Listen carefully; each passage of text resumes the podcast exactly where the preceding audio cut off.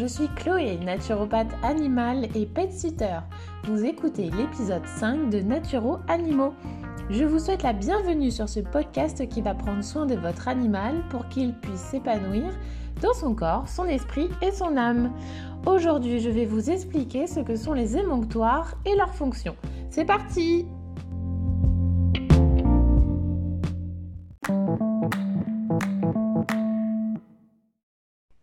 Les émonctoires, mais qu'est-ce que c'est?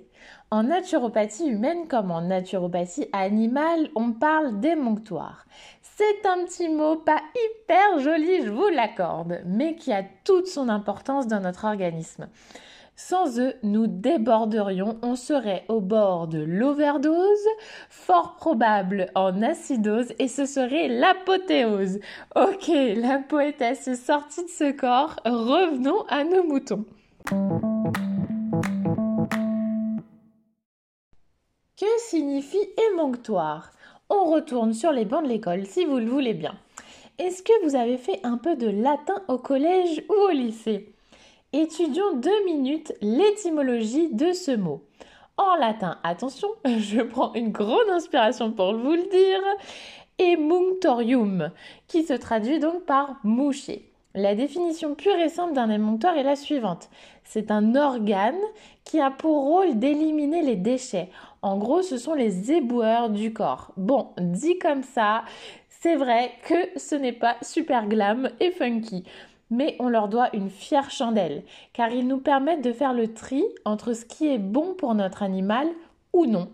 C'est pareil pour l'humain. À ce niveau, nous fonctionnons de la même manière, du moins pour le chat, le chien et le cheval. Je n'ai pas encore étudié l'escargot et la fourmi, mais qui sait peut-être dans un futur plus ou moins proche. On peut dire aussi qu'ils évacuent les humeurs en trop qui ne lui servent pas. Mon chat Desi a décidé de se joindre à nous pour l'enregistrement de ce podcast. C'est magnifique.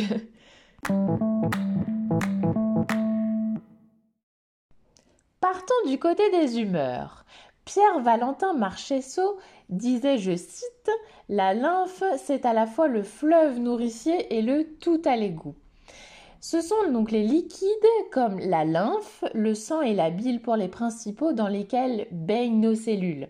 Ils ont pour fonction d'apporter de l'oxygène aux cellules issues de la respiration et des nutriments dus à la digestion. Ils transportent également les déchets métaboliques.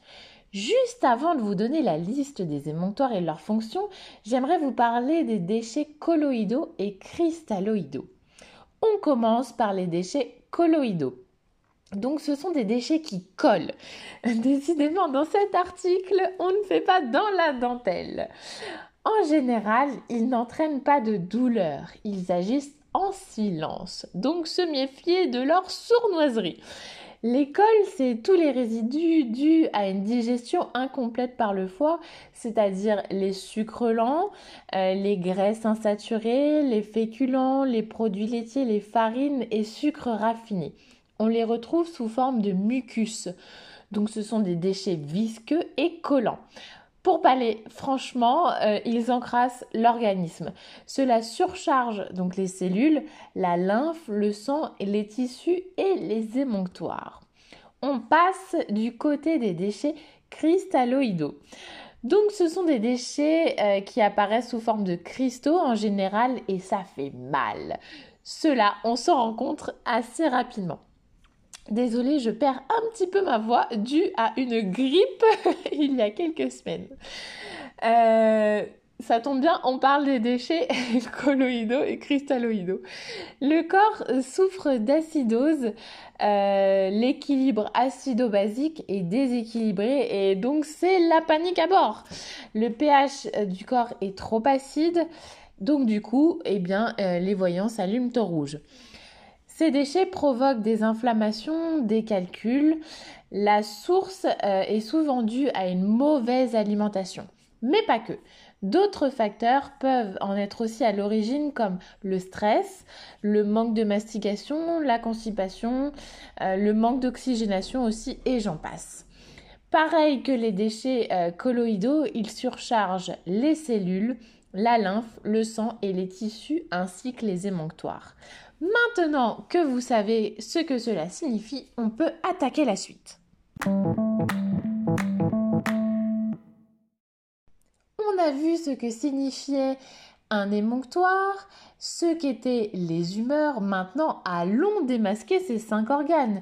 Je vous les détaillerai dans d'autres podcasts, mais commençons par le foie. Un article a été fait dessus, vous pourrez le retrouver sur euh, naturoanimaux.com. Donc le foie est accompagné de la vésicule biliaire, c'est un des organes les plus importants. Il a pour mission de stocker et de dispatcher les nutriments ainsi que de filtrer les aliments digérés.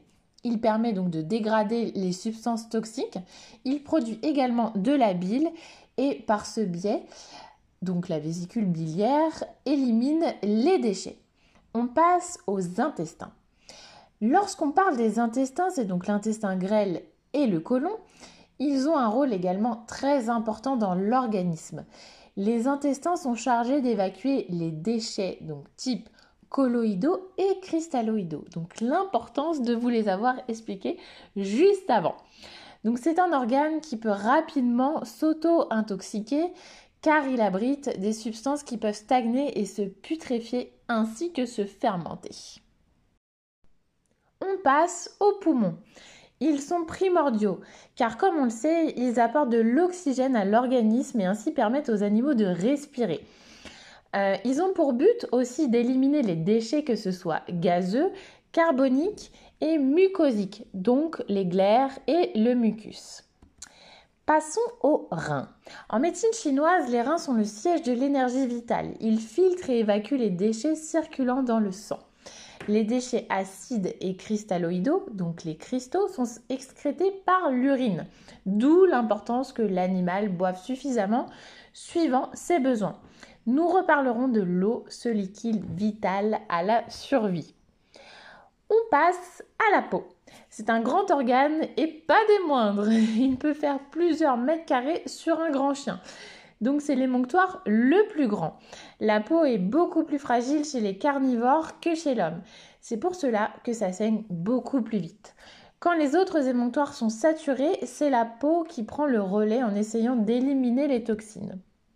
On finit par l'utérus, donc euh, qui est présent chez les femelles.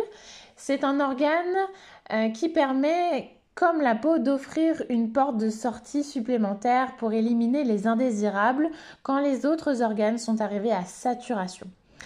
Voilà, les émonctoires, ces petits organes qui œuvrent chaque jour pour que nos animaux aient la pêche, n'a plus de secret pour vous.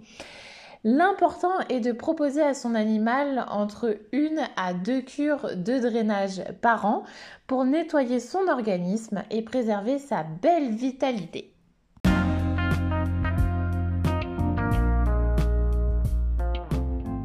Retrouvez tout le contenu de cet épisode sur naturoanimaux.com, tout attaché.